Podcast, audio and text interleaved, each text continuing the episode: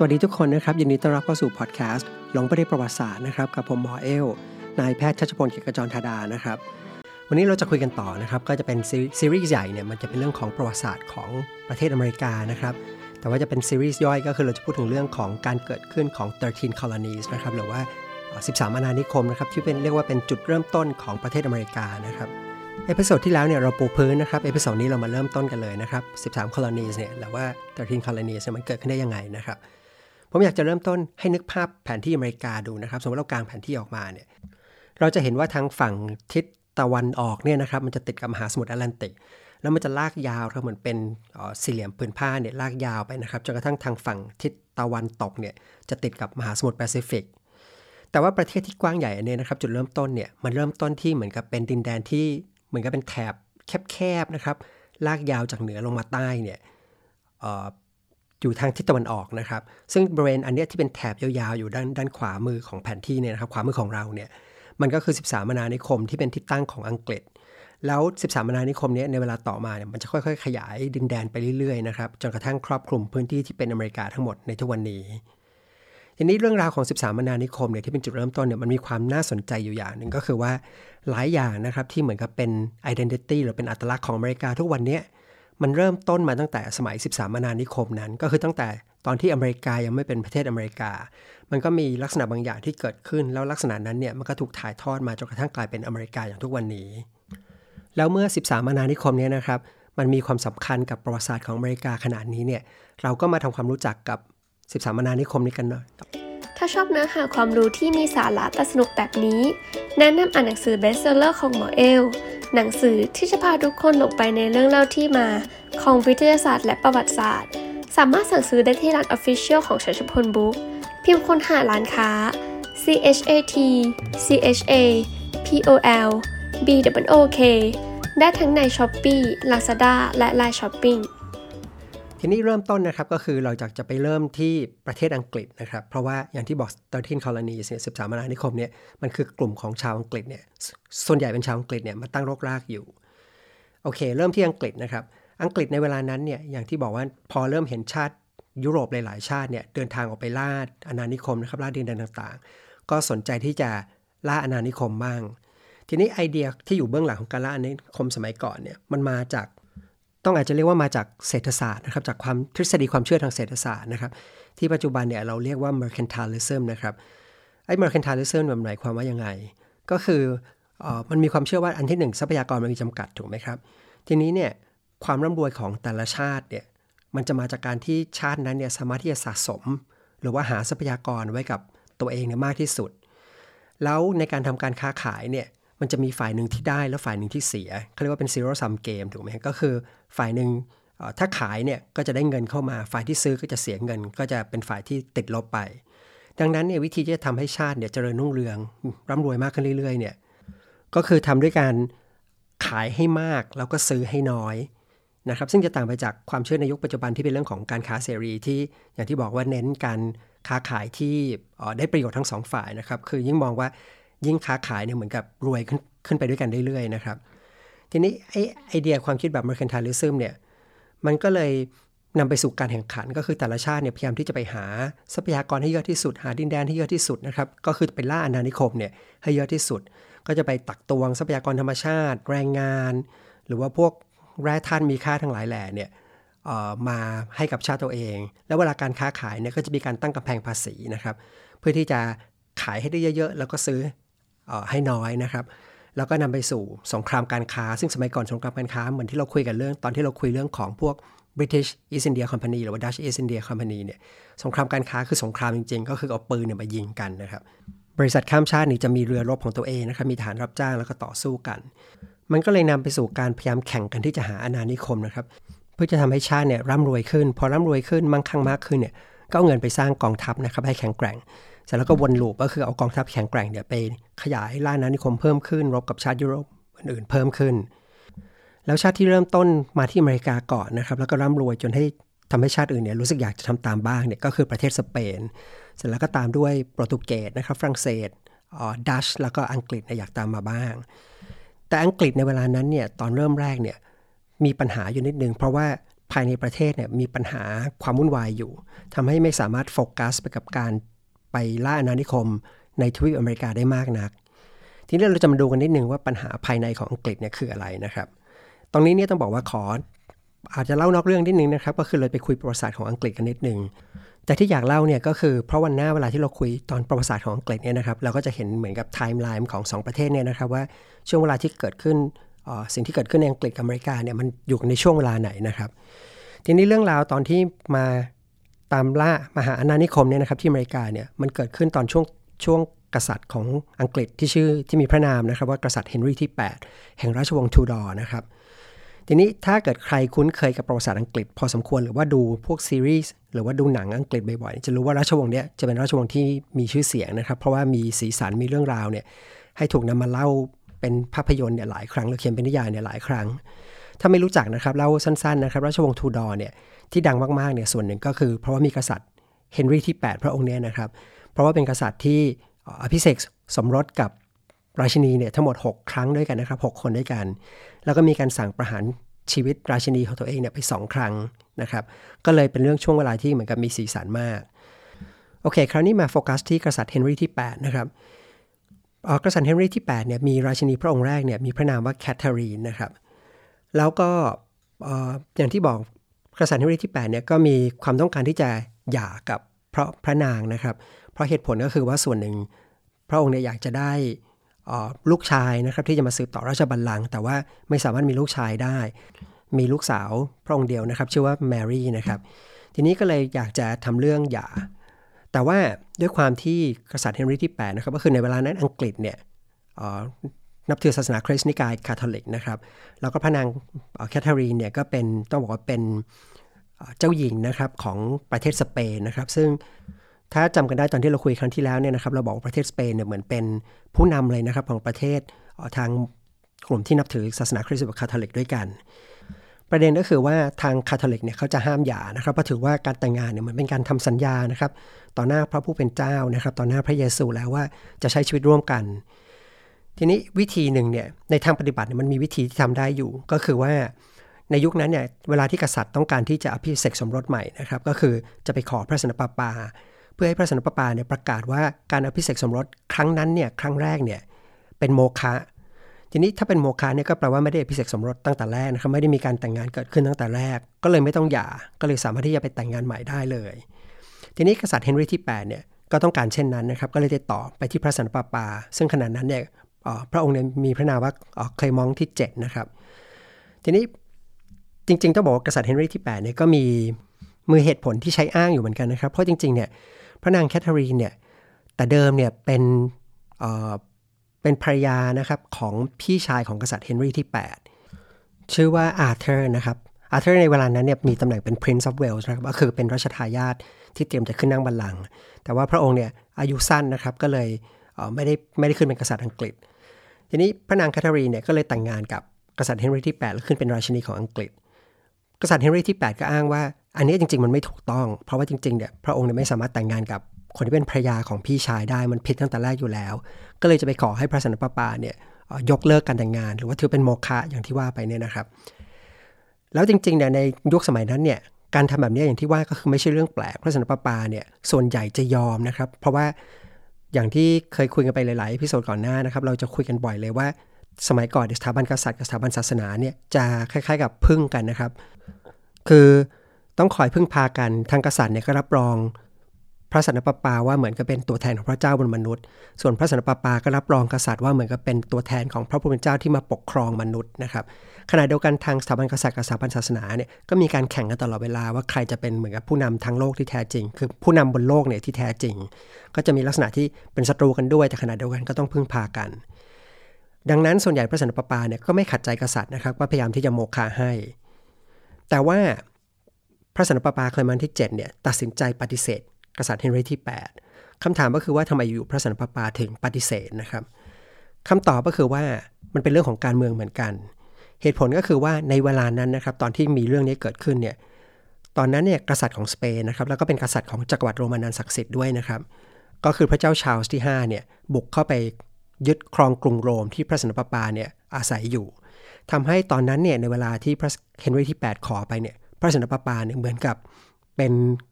เขาเรียกอะไรเป็นเชลยนะครับ หรือว่าเป็นนักโทษเนี่ยของพระเจ้าชาลส์ที่ 5 ก็ได้ แล้วที่สำคัญก็คือว่าอย่างที่ว่าก็คือพระนางแคทเธอรีนเนี่ยเป็นเจ้าหญิงของสเปนมาก่อน แล้วพระเจ้าชาลส์ที่ 5 พระองค์เนี่ยก็เป็นหลานของพระนางแคทเธอรีนของอังกฤษ แล้วถ้ามองในมุมของพระเจ้าชาลส์ที่5นะครับทางสเปนเนี่ยก็มองว่าการที่มีป้าเนี่ยเป็นราชินีของอังกฤษเนี่ยมันทำให้สเปนเนี่ยแข็งแกร่งมากขึ้น ก็เหมือนมีพันธมิตรมากขึ้นนะครับมีบารมีมากขึ้น แล้วถ้าเกิดว่าพระนางแคทเธอรีนเนี่ยถูกปลดจากการเป็นราชินีเนี่ยมันก็จะมีผลเสียต่อสเปนได้ ทีนี้พระสันตะปาปาเองเนี่ยก็รู้นะครับว่าถ้าทำเช่นนี้พระเจ้าชาลส์ที่5เนี่ยคงไม่พอใจ ก็คือคงไม่คงไม่ดีกับตัวเองแน่นอนเพราะทำให้สเปนไม่พอใจ ก็เลยเลือกหนทางที่คิดว่าตัวเองเนี่ยปลอดภัยไว้ก่อน ก็คือปฏิเสธกษัตริย์เฮนรี่ไป ผลปรากฏว่านะครับการปฏิเสธครั้งนี้มันนำไปสู่ความความวุ่นวายนะครับผลกระทบระยะยาวเลยกับอังกฤษนะครับ เหตุผลก็คือว่าอย่างแรกสุดเนี่ยกษัตริย์เฮนรี่เนี่ยเฮนรี่ที่8เนี่ยนะครับก็เลยตัดสินใจเปลี่ยนศาสนาของอังกฤษนะครับก็คือยังเป็นศาสนาคริสต์อยู่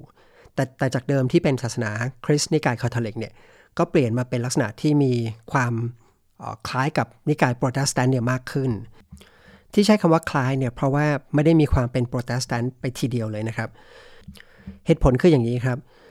ถ้าเราจะถามว่าคาทอลิกกับโปรเตสแตนต์เนี่ยมันมีความต่าง มีความต่างหลายอย่างนะครับ แต่ว่ามีความต่างอยู่อย่างหนึ่งที่ค่อนข้างเด่นชัดเหมือนกัน ก็คือว่าถ้าเป็นนิกายคาทอลิกเนี่ยมันจะมีพิธีกรรมต่างๆนะครับ หรือว่าสถานที่หรือว่าโบสถ์เนี่ยที่ค่อนข้างดู มีความยิ่งใหญ่กว่านะครับ grand กว่าศักดิ์สิทธิ์กว่านะครับ ดูสวยงามกว่า ขณะที่โปรเตสแตนต์เนี่ยจะตัดสิ่งเหล่านี้ออกไปหมดเลยนะครับ ก็คือมองว่าอะไรก็ตามที่ไม่อยู่ในคัมภีร์ไบเบิลอยู่ในคำคำสอนเนี่ยจะไม่สำคัญกับศาสนานะครับ ดังนั้นไอ้ที่เหมือนกับ คือโปรเตสแตนต์จะมองพวกนี้มันคือเปลือกนะครับ ความสวยงามของโบสถ์นะครับ พิธีการที่มันดูศักดิ์สิทธิ์ต่างๆนะครับ แต่ว่าในมองในแง่ของสถาบันการกษัตริย์นะครับ กษัตริย์ของอังกฤษเนี่ยมองว่าพิธีการพิธีกรรมที่มันดูศักดิ์สิทธิ์ดูยิ่งใหญ่เหล่านี้มันจะเสริมให้ภาพลักษณ์ของสถาบันกษัตริย์เนี่ยดูยิ่งใหญ่ไปด้วย มันทำให้เหมือนกับเป็นตัวแทนของพระเจ้าที่มาปกครองโลกมนุษย์จริง ๆ แล้วเฮนรี่ที่8เนี่ยยังต้องการให้คงสิ่งเหล่านี้อยู่นะครับ ก็คือเวลามีพิธีกรรมทาง พิธีกรรมต่างๆนะครับทางของสถาบันกษัตริย์เนี่ยก็จะมีทางศาสนาเข้ามาร่วมด้วย แล้วก็ดูทุกอย่างมันดูศักดิ์สิทธิ์ดู grand มีดนตรี มีโบสถ์ที่สวยงาม ดังนั้นนะครับศาสนาคริสต์ของอังกฤษในเวลานั้นนะครับที่กษัตริย์เฮนรี่เปลี่ยนไปเนี่ยมันก็เรียกว่าจะเป็นโปรเตสแตนต์แบบไม่สุดทางก็ได้ แต่ก็เลยมีชื่อเรียกของตัวเองเป็นพิเศษเรียกว่าเป็น Anglican Church ขึ้นมา หรือว่าเป็นโบสถ์ของอังกฤษ ทีนี้ตรงที่เล่าตรงนี้นะครับที่เป็นพวกรายละเอียดทางศาสนา จริง ๆ มันมีความสำคัญนะครับสำคัญกับเรื่องที่เราคุยกันอยู่นะครับก็คือประวัติศาสตร์ของอเมริกา เพราะว่าอะไร เพราะว่าจะเห็นว่าในเวลานั้นเนี่ยในอังกฤษมันก็เลยมีคนที่มีความเชื่อทางศาสนาเนี่ยแตกต่างกันไปนะครับ อันที่หนึ่งเป็นกลุ่มคาทอลิก คนกลุ่มนี้ก็นับถือแบบคาทอลิกเนี่ยมานานนะครับเป็นหลักเป็นร้อยปีนะครับเป็นพันปีแล้วอยู่ๆจะให้เปลี่ยนมันมันเป็นไปได้ยากถูกไหมครับ อันที่ 2 ก็คือพวกที่ยอมเปลี่ยนศาสนาตามสถาบันกษัตริย์นะครับ ก็คือ ไปนับถือเป็น Anglican Church นะครับ ทีนี้มันจะมีกลุ่มที่ 3 อีกกลุ่มหนึ่งก็คือเป็นกลุ่มที่อยากให้เป็นโปรเตสแตนต์แบบเต็มเป็นเต็มที่เลยเหมือนที่โปรเตสแตนต์ประเทศอื่นที่เขาเป็นกัน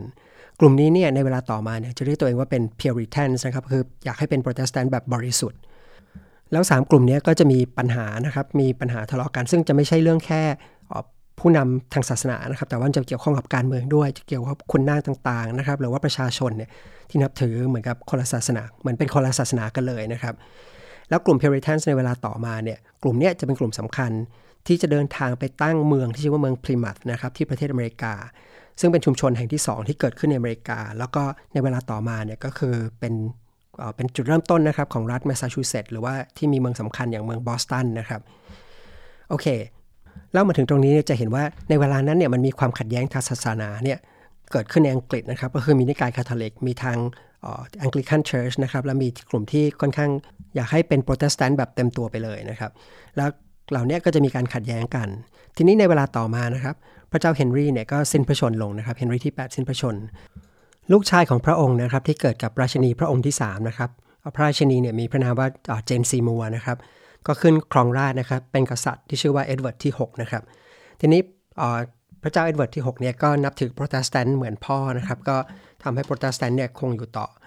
ทีนี้พอต่อมาไม่นานเนี่ยพระองค์อายุสั้นนะครับ ก็สิ้นพระชนม์ไป ก็พี่สาวของพระองค์เนี่ยที่ชื่อว่าแมรี่เนี่ยก็ขึ้นมาครองราชย์ต่อควีนแมรี่พระองค์นี้นะครับก็คือลูกของเป็นลูกของแคทเธอรีนนะครับที่บอกว่าเป็นราชินีพระองค์แรกนะครับ หรือพวกนี้คือพระนางแมรี่เนี่ยก็จะมีเชื้อสายทางสเปนครึ่งหนึ่งทางอังกฤษครึ่งหนึ่ง ทีนี้ด้วยความที่เป็นสเปนนะครับเป็นลูกของควีนแคทเธอรีนเนี่ยก็เลยมีความเป็นคาทอลิกอย่างเต็มตัวขึ้นมา แล้วเมื่อขึ้นมาครองราชย์นะครับก็เปลี่ยนประเทศอังกฤษเนี่ยกลับไปเป็นคาทอลิกอีกครั้งหนึ่ง แล้วก็มีการให้ปราบปรามคนที่ไม่ยอมเปลี่ยนนะครับ คนที่นับถือแบบโปรเตสแตนต์เนี่ยการปราบปรามเนี่ยค่อนข้างอย่างรุนแรงนะครับ แล้วก็มีการใช้กำลังนะครับ มีการฆ่าฟันกันจนกระทั่ง พระองค์เนี่ยถูกขนานนามว่าเป็น Bloody Mary นะครับ ทีนี้ต่อมาเนี่ยพระนางแมรี่เนี่ยก็สิ้นพระชนเหมือนกันนะครับ ครองราชได้ไม่นานมากก็สิ้นพระชนไป คนที่ขึ้นมาต่อเนี่ยเป็นลูกสาวของเฮนรี่ที่ 8 นะครับ อีกคนหนึ่งก็คือขึ้นมาเป็นพระนางอลิซาเบธที่ 1 หรือว่าที่เรารู้จักกันว่า Virgin Queen นะครับอลิซาเบธที่1เนี่ยเป็นพระราชธิดานะครับเป็นลูกสาวของราชินีองค์ที่2นะครับก็คือแอนโบลีนนะครับซึ่งพระนางแอนโบลีนเนี่ยก็โดนประหารด้วยการตัด ตัดพระเศียรนะครับ ทีนี้เมื่อพระนางอลิซาเบธที่ 1 ขึ้นมาเนี่ยพระองค์ก็เปลี่ยนอังกฤษเนี่ยจากคาทอลิกกลับมาเป็นโปรเตสแตนต์อีกครั้งหนึ่งนะครับเป็น Anglican Church อีกครั้งหนึ่ง ทีนี้ที่เล่ามาทั้งหมดเนี่ยนะครับประเด็นก็คือว่าจะให้เห็นว่าอังกฤษในช่วงเวลานั้นเนี่ยมีการเปลี่ยนแปลงคนที่ขึ้นมาปกครองเนี่ยหลายครั้งมากคือในเวลาสั้นๆเนี่ยมีตั้งแต่เอ็ดเวิร์ดที่ 6 นะครับ ตามด้วยควีนแมรี่นะครับ แล้วก็เป็นอลิซาเบธที่1นะครับ แล้วก็ขึ้นแต่ละครั้งนี้ก็มีการเปลี่ยนศาสนาด้วยทำให้ในช่วงเวลานั้นเนี่ยมีความขัดแย้งทะเลาะกกันเนี่ยมากมายนะครับ แล้วก็มีการปราบปรามซึ่งกันและกัน จนกระทั่งเรียกว่ามันมีช่วงสับสนนะครับ ไม่รู้ว่าใครเนี่ยเป็นฝ่ายไหน ใครเป็นพวกไหนบ้างนะครับ ถึงกับมีการตั้งเป็นสปายขึ้นมานะครับ ซึ่ง ต้องบอกว่าช่วงเวลานี้เป็นช่วงอาจจะเรียกว่าเป็นจุดที่เป็นต้นกำเนิดของสิ่งที่ปัจจุบันเราเรียกว่าพวกหน่วยสืบราชการลับนะครับ อย่างพวก CIA MI6 อะไรเนี่ย ก็มีร่างมาจากช่วงเวลายุคสมัยนี้นะครับ ก็คือพยายามที่จะสอดแนมกันนะครับ มีการแอบฟัง มีการเวลาสื่อสารเนี่ยจะใช้โค้ดลับในการสื่อสารกันนะครับ เขียนจดหมายก็ต้องเขียนเป็นรหัสนะครับต้องมีวิธีการถอดรหัสจดหมาย ทีนี้จะเห็นว่าช่วงเวลานี้ด้วยความที่สับสนเนี่ยทำให้อังกฤษเนี่ยไม่สามารถไปโฟกัสที่ทวีปอเมริกาได้ ดังนั้นแม้ว่าอังกฤษเนี่ยอยากจะไปตั้งอาณานิคมเหมือนประเทศยุโรปอื่นๆเนี่ยแต่ก็ไม่สามารถไปได้ คือไม่สามารถไปได้อย่างเต็มตัวนะครับไม่สามารถทุ่มทรัพยากรไปได้ แต่ก็ไม่ได้แปลว่าไม่สนใจอเมริกานะครับแต่วิธีการที่อังกฤษใช้เนี่ยก็คือใช้สิ่งที่เรียกว่า privateer ทีนี้เรามาดูกันนิดหนึ่งนะครับว่า privateer เนี่ยคืออะไรนะครับคำอธิบายแบบสั้นๆ ย่อๆ เลยก็คือว่า privateer เนี่ยก็คือเหมือนกึ่งๆ เป็นโจรสลัดนะครับจะเป็นโจรสลัดที่รัฐเนี่ยให้การสนับสนุน คืออย่างนี้ครับเรื่องราวเนี่ยมันของ privateer มันเป็นแบบอย่างนี้ สมัยก่อนเนี่ยตอนที่มันมีการรบทางทะเลเนี่ยเริ่มเกิดขึ้นแล้วนะครับ การที่จะสร้างกองทัพเรือขึ้นมาเนี่ยมันต้องใช้เงินปริมาณมหาศาล ทีนี้ในแต่ละชาติเนี่ยก็ไม่ได้มีเงินมากพอหรือว่ารัฐบาลเนี่ยไม่ได้มีเงินมากพอที่จะมาสร้างกองทัพเรืออที่เรียกว่าเป็นกองทัพเรืออาชีพเลยที่อยู่แบบตลอดเวลา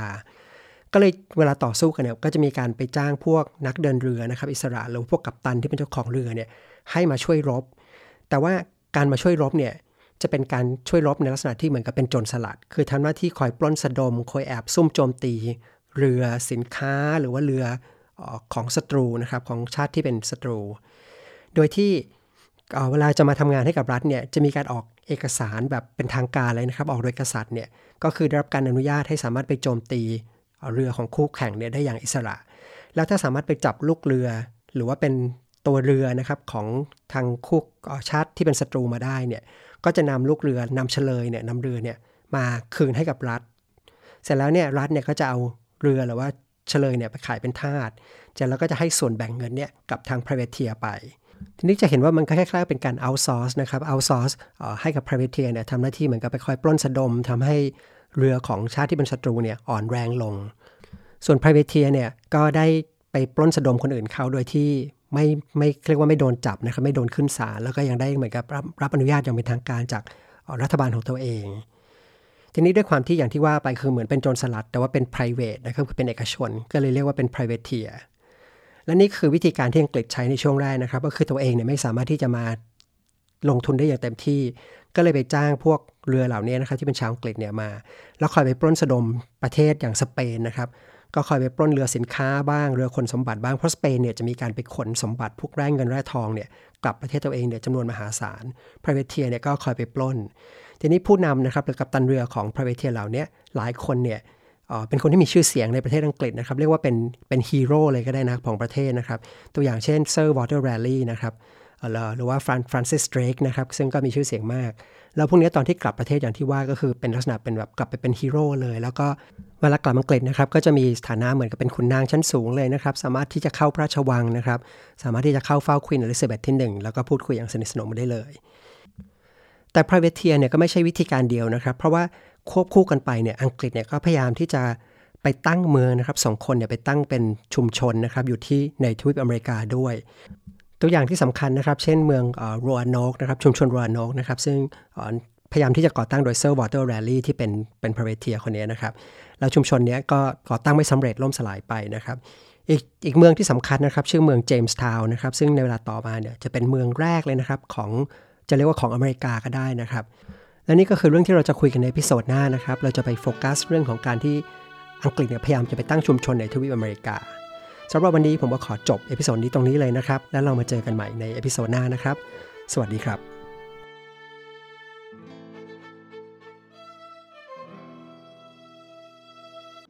ถ้าไม่อยากพลาดคอนเทนต์ใหม่ สิทธิพิเศษ และโปรโมชั่นดีๆ ของหนังสือหมอเอ้ว สามารถแอดไลน์ at ชัชพลบุ๊ก at chat cha pol